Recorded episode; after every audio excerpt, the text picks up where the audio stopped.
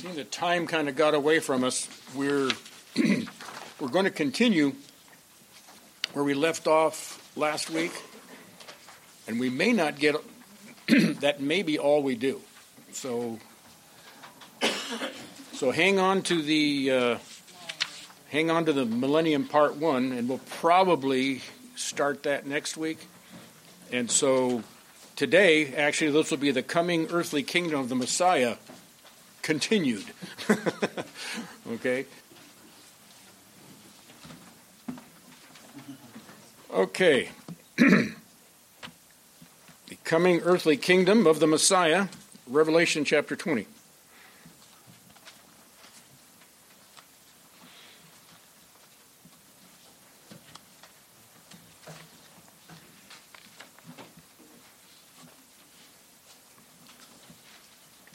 Now, we actually left off uh, just before verse 7.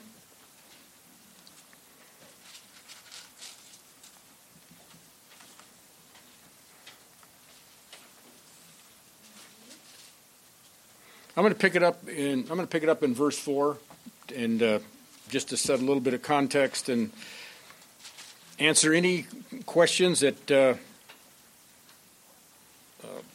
you might have on, on, on this particular section in here from 4 to 6. Revelation 20, verse 4 And I saw the thrones and they that sat upon them, and judgment was given to them. And I saw the souls of those who had been beheaded because of the testimony of Jesus and because of the word of God, and those who had not worshipped the beast or his image, and had not received the mark upon their forehead and upon their hand and they came to life and reigned with Christ for 1,000 for a thousand years. The rest of the dead did not come to life until the thousand years were completed. This is the first resurrection. Blessed and holy is the one who is who has part in the first resurrection. Over these, the second resur- the second over these, the second death has no power. But they will be priests of God and of Christ, and will reign with Him for a thousand years. Okay. Here's what we've got. And I want to go back because I had some questions after the class last time on this subject about the resurrection. I'm actually going to back up a little bit. And verse 5 and 6 are called the first resurrection, refers to all who are the true saints of God from all ages. Okay? The first resurrection, it refers to the resurrection of all true believers from the fall all the way to this point right here, the tribulation, where these tribulation saints are raised up. But that, that's they're all of them. All of them are first. That's all part of the first resurrection. Now, the first resurrection actually comes in two parts. Okay, one part. The first part is actually prior to the Old Testament saints, even the church. And remember, again, and here's where we got to go back to our good friend Daniel. Remember, in those 70 weeks? Remember how it said there, you know, 70 weeks are determined upon your people? And speaking to Daniel, you know, the captive Jew, your people, Daniel, Jewish people, Israel, is 70 weeks. And we know that the first 69 weeks were completed. And if you run the numbers on that, they were completed right at the time of, and there's a little bit of debate as to the exact dates and so forth, but suffice it to say, it was completed. And after it was completed, it says Messiah was cut off, executed as a criminal. That's what that word means. It's right there in Daniel 9. And then there's like a break. And then you see that 70th week where it talks about the Antichrist. At 70, remember, 70th weeks, these are weeks of years. So each, quote, week is a seven year period. And so that 70th week is the tribulation period. So you keep that in mind. Now, between week 69 and 70, there's an undetermined, at least from Scripture, from a revelatory standpoint, it's, it's an undetermined amount of time. And that is what I call, or a lot of people call, the church age. Okay? And we're we right now, as we sit here today, we are in that space of time between week 69 and week 70. We're we are there. We are in that time frame now.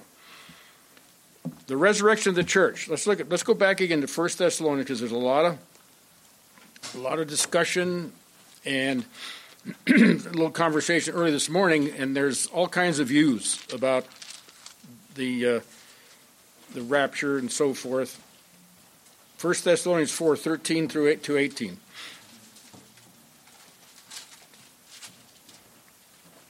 But we do not want you to be uninformed, brethren, about those who are asleep, that you may not grieve, as do the rest who have no hope. All right?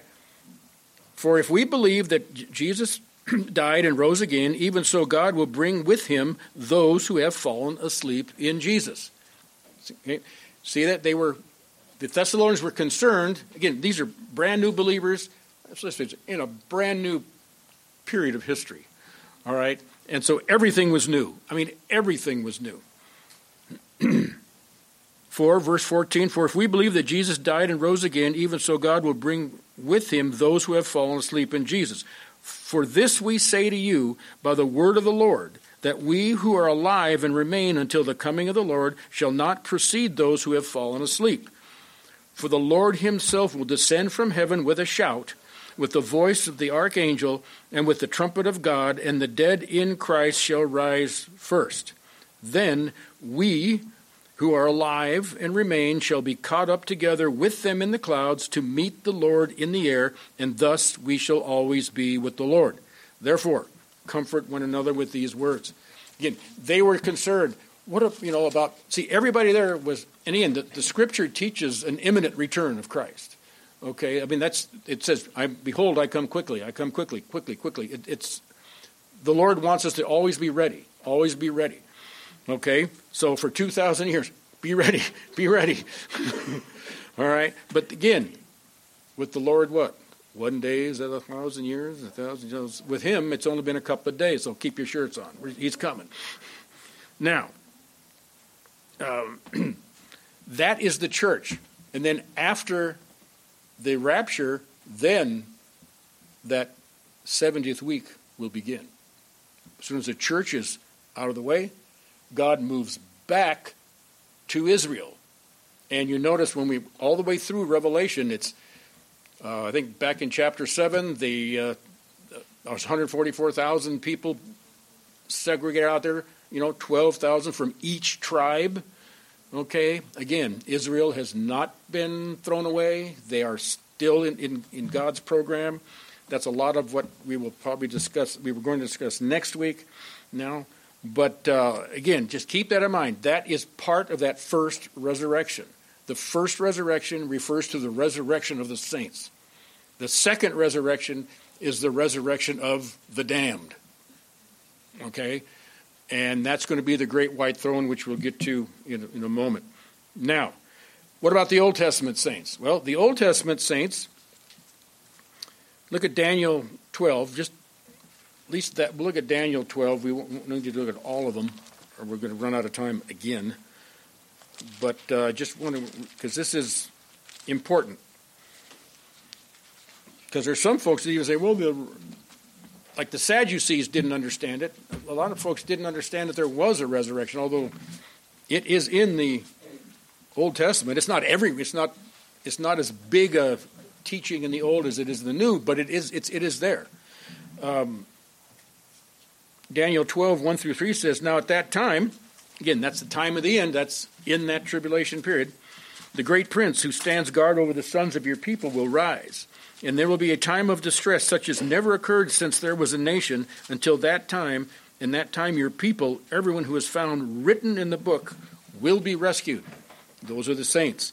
And many of those who sleep in the dust, okay, they've already been, they're in the grave, who sleep in the dust of the ground will awake to everlasting life, but the others to disgrace and everlasting contempt. Again, the resurrection of the righteous and the wicked. Okay?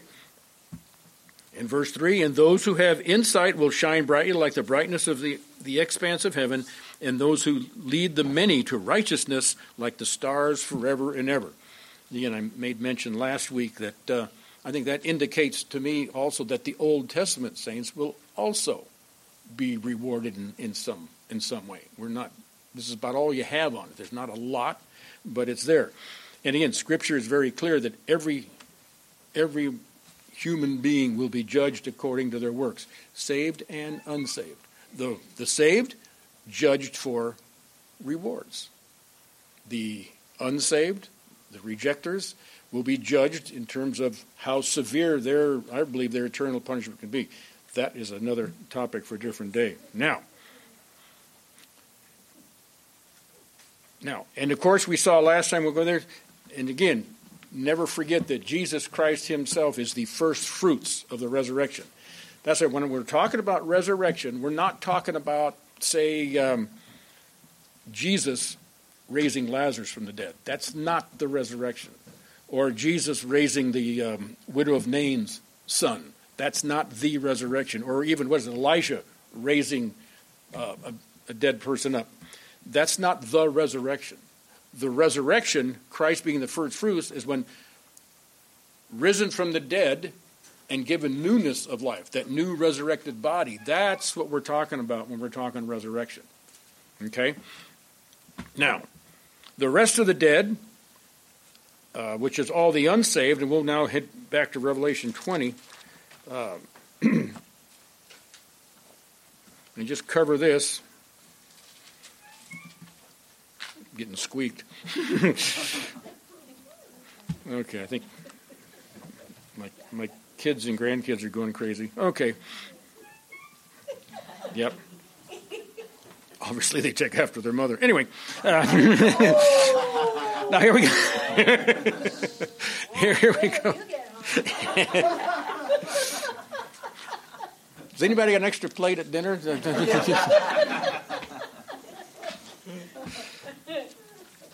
okay. Now, with all that, I got lost. Okay. Yeah. okay, uh, chapter 20, verse 11 to 15. And that's the great white throne. He says, and I saw the great white throne and, and, him who sat upon it, from whose presence the earth and heaven fled away, and there was no place found for them. And I saw the dead, the great and the small, standing before the throne. And books were opened. Another book was opened, which is the book of life. And the dead were judged from the things that were written in these books according to their deeds. Okay? And the sea gave up the dead which were in it. The death and Hades gave up the dead which are in them. So all the various graves and they were judged, every one of them, according to their deeds. And death and Hades were thrown into the lake of fire. This is the second death, the lake of fire. And if anyone's name was not found written in the book of life, he was thrown into the lake of fire.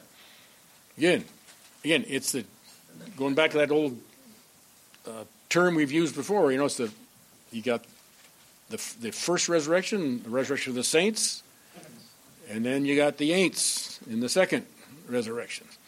Okay? So there you go. And that, that's it. And that's why it's first,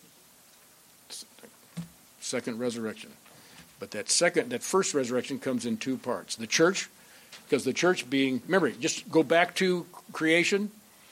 You can run through the Old Testament history. You get into Abraham, Isaac, Jacob, Israel, those Old Testament saints. It goes through, through, through, through and then you get to the time of time of Christ.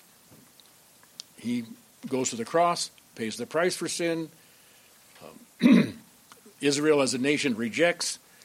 The church is established, and Romans 9 through 11, 9, 10, and 11 explain that perfectly, how that work out, uh, along with a number of other things. But, um, and there you have it. And then he turns back in the tribulation period, he turns back to Israel a lot of those judgments are purging Israel. Um, matter of fact, Zechariah tells us that in the purging process, two thirds of the nation will be killed.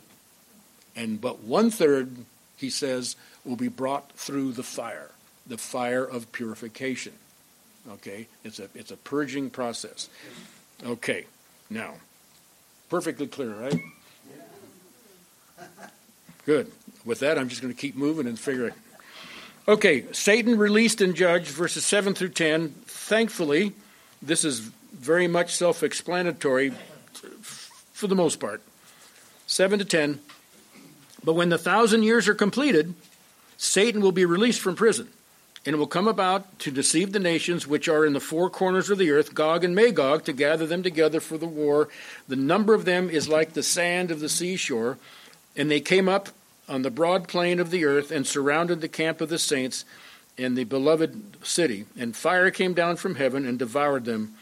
And the devil who deceived them was thrown into the lake of fire and brimstone, where the beast and the false prophet are, and they will, they will be tormented day and night forever and ever. Okay, the nations. Okay, who are these nations at the end of the thousand year? We're going to go into the millennium starting next week. But suffice it to say, the all of Israel going in will be saved. I think the new covenant makes that perfectly clear. However, there are nations that walk in, nations with believers in it that weren't destroyed. But again, in a thousand years, it's going to be life on earth, better living conditions than we have today. It'll be more like the living conditions uh, when Adam and Eve were moved out of the garden where people had long lifespans, but we'll start getting into that next week. And so, in a thousand years, those nations can produce a lot of children. Matter of fact, you can produce generations of children in a thousand years. And so, children, especially when you have very good, almost perfect living conditions, which will be this case in the millennium. And we're going to start looking at some of those passages next week. Now, Gog and Magog, those are names that uh, are are plucked out of, uh, or are similar, are, are exactly the same as names mentioned in Ezekiel. However, I do not believe that those are the same ones. I think Gog is the name given for the leader, Magog for the nations being led by them. Now, let's, on the backside, Gog and Magog, here, again, here, are not the same of those spoken in Ezekiel in chapters 38 and 39. Now, we can look at some of these. now, in our little bullet points, our sub bullet points, Gog and Magog in Revelation 28, 20 verse 8, represent the nations, it says, from the four corners of the earth, verse 8. Now, if we put one hand in Ezekiel, let's put one hand in Ezekiel, and we'll kind of flip back and forth here. Let's just want to take my word for it. Those of with your electronic Bibles, you got your electronic flippers working?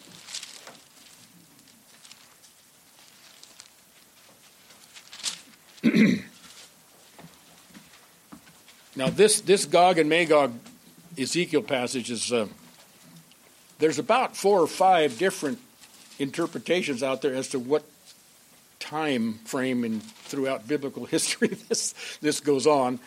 Um, I've got mine, but uh, we, that's another thing we can deal with as a separate topic somewhere down the road.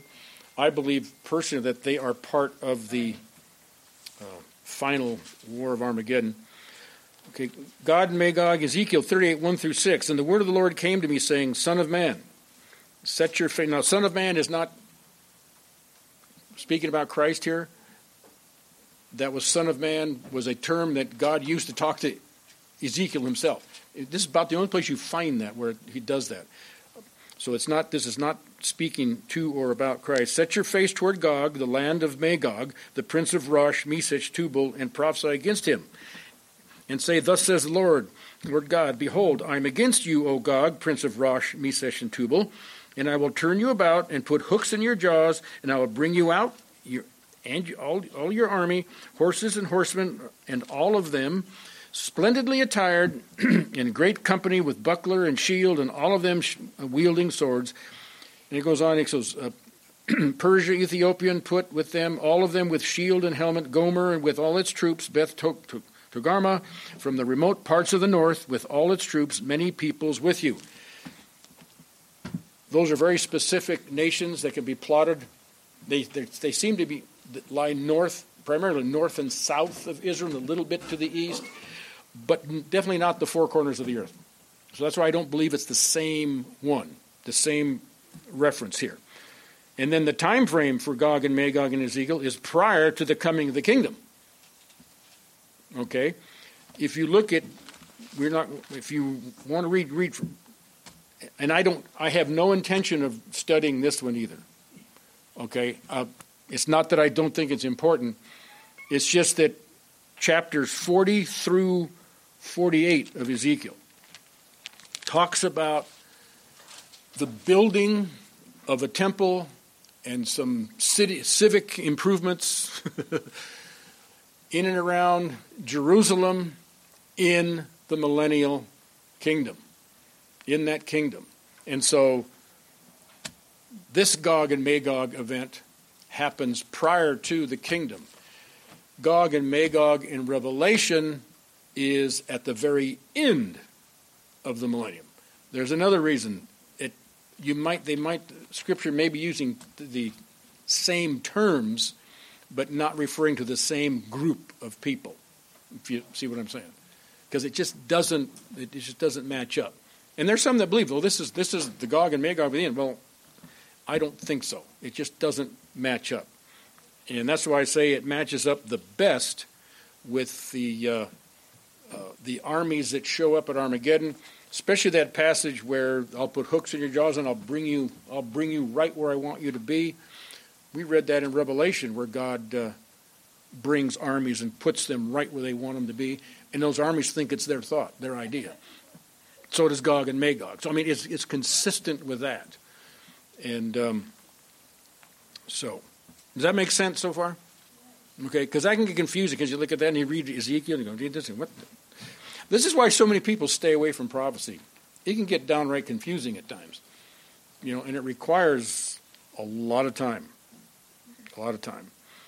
And then,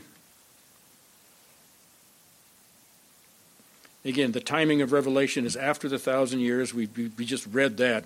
And then in Revelation, Gog and Magog are destroyed by fire on the broad plain surrounding the beloved city, Jerusalem. Let's read uh, 20, verse 9.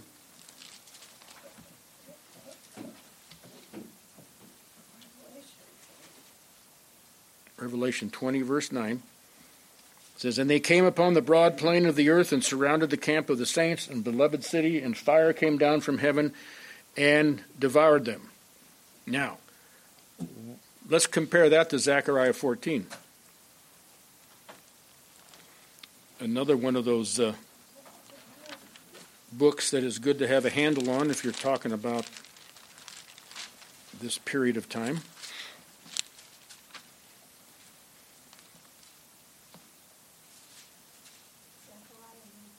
Fourteen, verse nine. And the Lord will be king over all the earth in that day. The Lord will be the only one, and his name the only one. All the land will be changed into a plain. Hmm. They're brought to the broad plain. See that?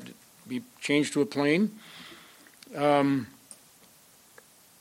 from Geba to Rimmon, south to Jerusalem, but but Jerusalem will rise and remain on its site from Benjamin's gate as far as the uh, the place of the first gate to the corner gate, and from the tower of Hananel to the king's wine presses. And people will live in it, and there will be no more curse, for Jerusalem will dwell in security. So he's talking right there, the end time. This is they're they're moving in post Armageddon into the kingdom itself, or the establishing of the kingdom. So the well, let me just keep reading, and it'll, it'll hopefully it'll make itself clear when we're done.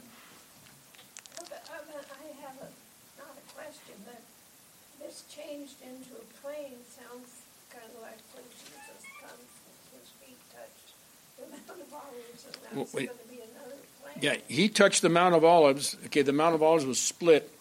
Now that's something too we're going to get into next time because we've we've already talked about a little bit, but I knew it's been back in Revelation 16. Remember the bowl judgments?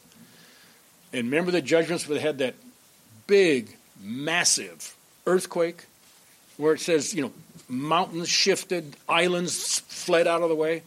I mean, and what happens there is that, and in this one, we'll go back into this one, we'll examine this one a little bit more thoroughly. but the plain, the what used to be mountainous area, I believe is going to be big plain. When you start looking at the city, it's, it goes for a big distance. And it also matches up in Armageddon where it says the for almost two for like 200 miles uh, the blood is going to rise up to the horses' bridles. I mean, stuff like that. It's, it's a pretty gory mess, and it will be. Um, and in Revelation, it talks about many of the armies, uh, or the armies, I should say, in the Armageddon, the armies, a lot of them are, are killed in the, in the mountains and so forth. This broad plain, because by the time you get into the um, millennium, it's different. Where it, we just read here where Jerusalem will be like elevated because everything else is flattened. Israel raised up a little bit. You got the Mount of Olives there. Remember, Jesus lands on them. The Mount of Olives splits. Water comes up out of there and flows to the two great seas, Mediterranean, Dead Sea, making the Dead Sea no longer dead. But anyway, it, you know, and things happen, and then that all sets up for this millennial kingdom where the desert will blossom like a rose or a crocus, if you prefer. It's not, it's not as flashy, but it is a nice looking plant. I courtesy of uh, a text on that. okay.